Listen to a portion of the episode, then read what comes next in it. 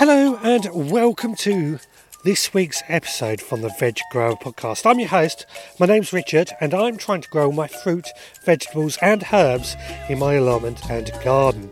And this podcast is completely supported by you. You can hear more on that at the end of this week's podcast. Now, I'm starting this week on Friday, the 21st of January 2022, and you'll find me down on the allotment. It's um, pretty dark down here at the moment. It's quarter to six. I've been down here for about three quarters of an hour, and the reason for that, this week I've been trying to get down on my way home from work because this weekend and possibly even next weekend, I'm not going to have much time to get down the allotment. So I, I figured I'm going to start coming down in the evenings and just try and do what I can. Not easy because it is dark. And what I've been doing is doing everything under torchlight, which is pretty tricky to say the least. So, uh, what have I been doing? So, so I've been trimming the grass areas. That's not easy to do under torchlight, but it needed doing. The grass here is actually growing at quite a rate. I did uh, trim it just before Christmas, if I remember correctly, last time. Well, just a few weeks ago anyway, and it's already grown and getting a bit long. So I trimmed the grass areas just one night Another time I've been doing a little bit of weeding, just trying to pull out some of the weeds and the grass, particularly this couch grass that, as you know, I get growing everywhere on my plot. Uh, the asparagus bed, I've actually been bringing down some more seaweed that I collect from our local beach when I'm out walking my dog. And I just bring a bag down, I throw that on top of the bed. The great thing with a seaweed on asparagus is that the two work really well together. The salt will kill off any weeds, and the asparagus should, in theory, grow much better. It's going to be one of those years that we are going to find out. I have also been bringing down lots of cardboard. Now, as you know, I practice no dig, and that involves or my style of no dig, that involves placing cardboard down on top of the soil surface and then adding lots of compost. And I have found that that does work at suppressing the couch grass. Because I get so much cardboard I try and save as much as I possibly can. It's never enough. Always need more. But in back of my van I've been having plenty of cardboard and I've just brought that down here and thrown it onto the beds where I can and get it ready. What I've got to do next and that'll probably be next week is just bring loads of compost that I can just throw down on top of this cardboard and get it going. I've got certain areas that actually are going to need some planting up soon. I've got some garlic and some onions to go in soon, and I need to get those beds ready to take them. Now, talking of needing to get beds ready to take them, I've also been looking at the layout of the allotment. I built some new beds over the last couple of years using this thick C16 roofing timber that I got from a reclaim yard. And I built six of these beds on the bottom half of the plot. And they have been fantastic. I like the way they look, I like the way they are um, pretty very strong in fact and just should last a lot longer than pallet wood that I've used in the past. But I've spotted there's an area that I could possibly either build a new bed which is one of the thoughts, or I could actually use it to run one of my experiments this year. I'm looking to test different peat free composts this year and just see how well things grow in different peat free composts. And that's probably what this area is going to be used for. It's sort of just at the very bottom of a plot to the side on the way up to the greenhouse. Now, just past that, I have a cold frame that I built a couple of years ago, and I didn't really use this cold frame in all honesty. Because I have things growing at home and hardening off at home, well, by the time they come to the allotment, they're ready to go outside. So I think this cold frame is going to be dismantled and the wood used to build other beds as well. Now, talking of other beds, on the top half of the allotment, this is the 128A. I need to build another at least three more beds where my potatoes are going to be growing in this year. The plans I have um, drawn out and figured out of where everything is going to grow, and it's going to be a bit of a busy year, certainly over the next few weeks, getting them all ready to get into the ground. And But talking of potatoes, I have been to a garden centre and brought my seed potatoes, which I've recorded a little piece to let you know what seed potatoes I'm growing this year. Well, you're joining me in the car park of a local garden centre, or local to me anyway. And first of all, the reason I'm in the car park, I've just brought my seed potatoes for the year. But I could have taken you inside, but because we still have to wear masks when we're inside buildings, I figured the audio would just sound a bit mm, bit difficult to hear, a bit muffled. So I, I've brought my seed potatoes and I've came out to the car park and I'm going to go through what I've brought and why I've brought these potatoes. Now, first of all, I've came to this particular type of garden centre because I know they sell seed potatoes loose. And I much prefer that. The reason I prefer that is that you can sort of have a better idea of how many potatoes you want. But I've also found that when I've brought the two kilogram bags, that's given me too many seed potatoes. I like to grow lots of different varieties so I can mix it up and have the best of all worlds. And a two kilo variety, they pretty much take up one bed and use up a lot of space. So I, I, I personally prefer to buy them loose. And these are the type that you fill up a pot and you pay per pot. And this particular garden centre charges three ninety nine a pot or two for seven pound. I bought six pots. Now the first variety that I got was my rocket variety, a first early seed potato that is very very early, so best harvested early to enjoy that new potato taste. I got these because we've still got a few potatoes in storage, but just as they run out, these potatoes should come into place. And these are good for boiling or salad potatoes. Next, the Maris Bard. Now, these are another first early variety. They produce a lot of potatoes that are good for baking, good for chipping, and salad and boiling as well. And I like these because of the fact they can produce early chips. What I should say, as I was selecting all these potatoes, I took a pen and paper in with me and I just made a note of each variety into each pot as I went along so I knew what was what. And I also took a photo of the label on the box that they sell them from, just so I can keep a good idea of what they have. And the Maris Bard, it has a disease resistance of quite low on every single problem that you might get with potatoes. So tuber blight, low resistance, common scab, low resistance, white eelworm, low resistance, and golden eelworm, low resistance. So it's probably one that's going to need quite a bit of care. Mm. Next is the salad seed potato variety, a variety called Charlotte, and I guess this is what I would class as a second early variety. It's classed as a must have in the garden for an excellent early salad potato, reliable, high yielding, very attractive long potato with a really nice creamy flavour. Hmm, I'm reading off the label that is given. Again, suitable for boiling and salad potatoes. Next is a second early variety called Acoustic, and this one jumped out at me. I've never grown this particular variety before, but on the label it says it's good for boiling, salad, mashed, baking, roast, and chips. Basically, everything you can imagine that you can do with a potato. It's got high tuber blight resistance, moderate to common scab, high resistance to white eelworm, but a low resistance to golden eelworm. And the the notes on it says with exceptional blight resistant and robust growing properties, acoustic is organic for organic production. Expect a big crop of blight uniform potatoes with a delicious taste. A great new all rounder.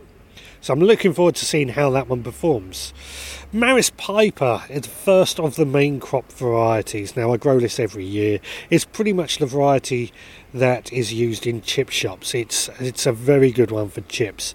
Now when it comes to main crops, the blight is always going to be a problem, and this has a moderate resistance to blight. So Usually, I'll be looking for blight resistant varieties to grow as well, but unfortunately, they didn't have any here today. I'll be keeping my eye out for some in the future. Then, my final variety I got today is King Edward. Now, this is the good, uh, well known potato, great for roast potatoes, and I will be growing those. It's in particular for Christmas dinner because I know they are a good roast potato. So these six varieties, what I'm going to do is take these home now, and then I will pop them into their own trays and try and point them or stack them so the eyes, the little nodules on the side of the potatoes, are pointing up. And I will then pot them somewhere where they get plenty of light but cool and dry. I might just mist them every now and then with a bit of water between now and planting time, which is the middle of March, St Patrick's Day. The thing is with these, I know this is a process called chitting. And I know many people will debate whether chitting is worth it or not. And here's my take on it. The thing is, I bought the seed potatoes now. They're going to start producing a chit whether I like it or not. So I have got to pot them and use that to my advantage. If I leave them to chit somewhere dark, they're going to produce a long, thin chit which might damage the potato crop later on. So I might as well use it to my advantage. The only way around it is if I keep them somewhere completely dark, but I don't know if I've got anywhere that I can necessarily do that in. Now, the uh, other side of this argument is that farmers don't chit their potatoes, which is very true. They don't chit their potatoes, it'll cost them too much to do, and they produce good potatoes. So, two sides of a debate, but my take is I chit it because they're going to do it anyway. So, that has now got my potatoes bought. I'm looking forward to growing these later on in the year. Please do let me know what potatoes you're growing this year. Right, we're going to head back to what I've been up to this week.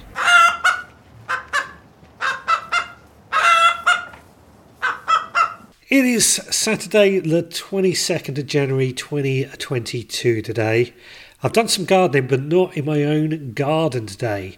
I'm actually here with my good friend and fellow podcaster, Lee Connolly, aka Skinny Jean Gardener. Lee, welcome back. Thanks for having me once again. uh, thank you. you. Generally, whenever I'm on there, I usually say I've not been up to much, but today today we have, we have. Yeah. So let's just explain. I've driven up to Lee's new house. You moved in here last July, summer, wasn't it? Yeah, summertime. Last summer. I popped up to see him, but he, he mentioned to me he had some tree stumps that he wanted to remove. So I said we'll get on and remove those today, and we did it, didn't we? Uh, yeah. Yeah, I didn't think I'd, I'd ever be able to do them, and I've got to say, without you, Suggs, they would still be there. Yeah. So there was seven stumps, and they were oh, pine trees, weren't they, or conifers? Conifers. They were pretty thick, in especially the harder ones.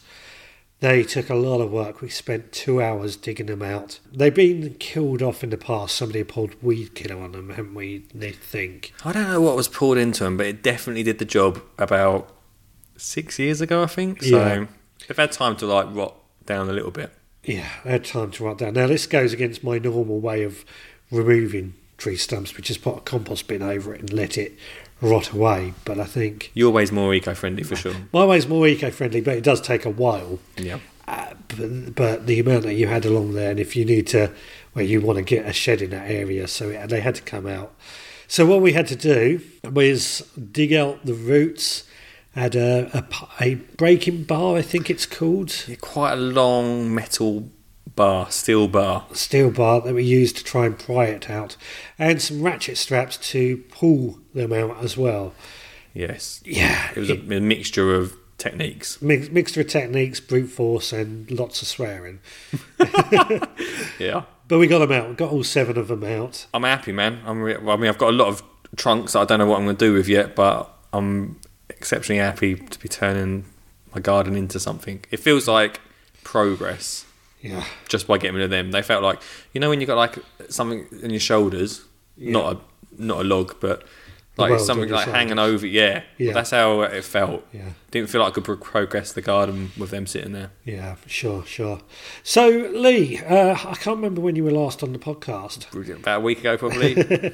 What's been happening with your school success plan and, th- and things in Skinny Jean Garden World? Oh yeah, um, uh, school gun gun success plan is going well. That's out there now, uh, and we're getting um, more organisations on board. Actually, re- most recently, um, Barley and Go Landscape have um, have got involved and we're doing a campaign with them to get into more schools. So that's really exciting. Um, more shows this year, which is quite cool with Ski and Gardner.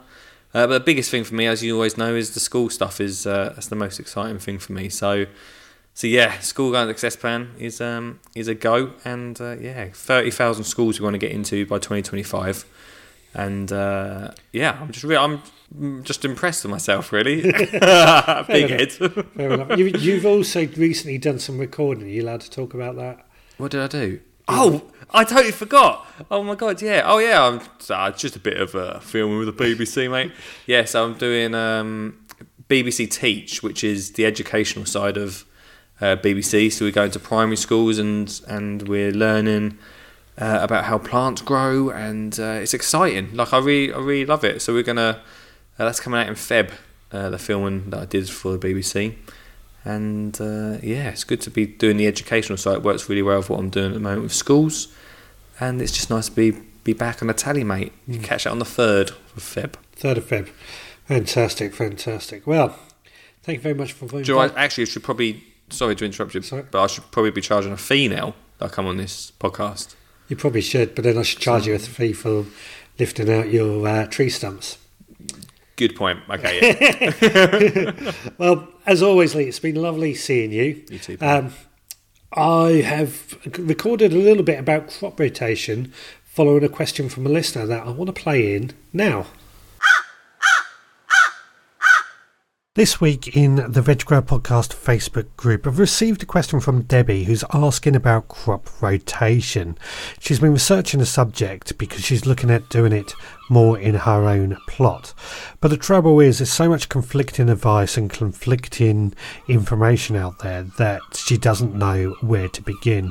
And I know what you mean by the conflicting advice and conflicting information because it is pretty tricky to understand. And some gardeners say crop rotation is not necessary. If you think about it in a greenhouse, it's not so easy to practice crop rotation, yet how many of us suffer from year on year build up of pests and diseases in a greenhouse? But other gardeners will swear by crop rotation. And the idea being that, of course, if let's say potatoes are grown in the same place every year, there's a good chance that the eelworm population in that area will build up and build up and build up and become worse, that you will end up with no potatoes. And I think that also does make a lot of sense. But also, legumes add nitrogen to the soil. So you might want to incorporate legumes into your crop rotation cycle, say, to put nitrogen in the soil and in the following year have brassicas that can use that nitrogen to really pull on some good green leaf. That's another idea behind this whole method of crop rotation. Crop rotation is generally found a lot in farming where I think its roots are found. But in small gardens, it's not so easy. And while my home plot is a reasonable size, it's not necessarily big enough that I can practice this crop rotation very easy. So, what I try and do in my own home garden is just make sure that I don't grow the same crops in the same bed year on year. Now, for example, last year I had one bed that was my Christmas dinner bed. That bed is going to be this year for something else. Uh, and I'm going to try and make sure that if I grow onions in that bed, which I don't think I will do, but for example, that they're not in the same place that the onions were growing last year.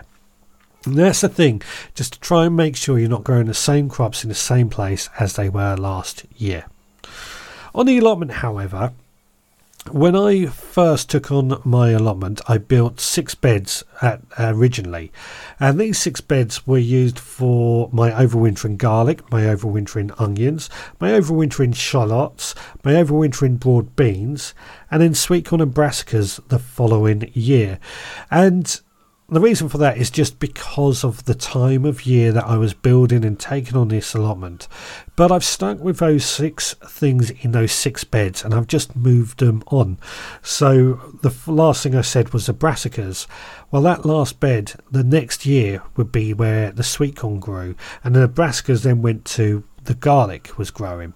I've adopted that rotation all the way through that I've actually now know I've been on that plot for six years because we're back at where I began.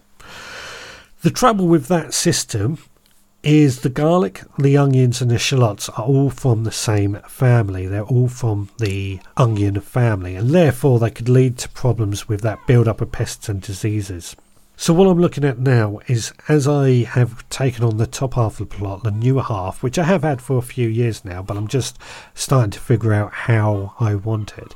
I'm building new beds and I'm going to be rotating my crops right throughout the entire area of the allotment a lot more regularly. There's five families that we're going to break down to figure out crop rotation. Brassicas, which would be your cabbages, your cauliflowers, legumes, peas, broad beans, beans, uh, onions, onion, garlic, shallots, and leeks.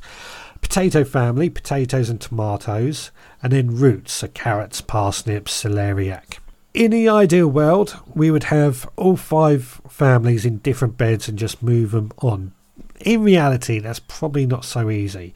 So, if we have a three bed system like I have at home, in year one, I would have in bed one potatoes, in bed two, legumes, onions, and roots because they can they don't generally take up a huge amount of space. And in in the third bed, brassicas, and then I would just move those on. Now, if I had a bit more room for four year rotation, I would have in bed one legumes, in bed two brassicas, in bed three potatoes, and in bed four onions and roots. And then, like I said just now, that would move around the following years which would mean in the second year that bed one would be the brassicas, which was where the legumes was last year. So they're, they're getting that nitrogen hit. Now, of course, bit more beds you have, the easier this becomes. But what I want to say is just try and think about it that you're not growing the same crop in the same place all the time. And if you can try and get your legumes before your brassicas, it's going to help them the following year. Another thing we could try is when it comes to first early potatoes. Generally speaking, first early potatoes are in the ground 10 to 12 weeks. So by the time they come out, that bed is still got plenty of growth in it, plenty of the year to grow some more crops. So you could put your leeks in there, and that means a member of the onion family is then going into a bed that had potatoes. Just some quick thinking ideas I have on how to think about crop rotation. But like I said, time and time again, just think about it that you're not trying to grow the same crop in the same place each year.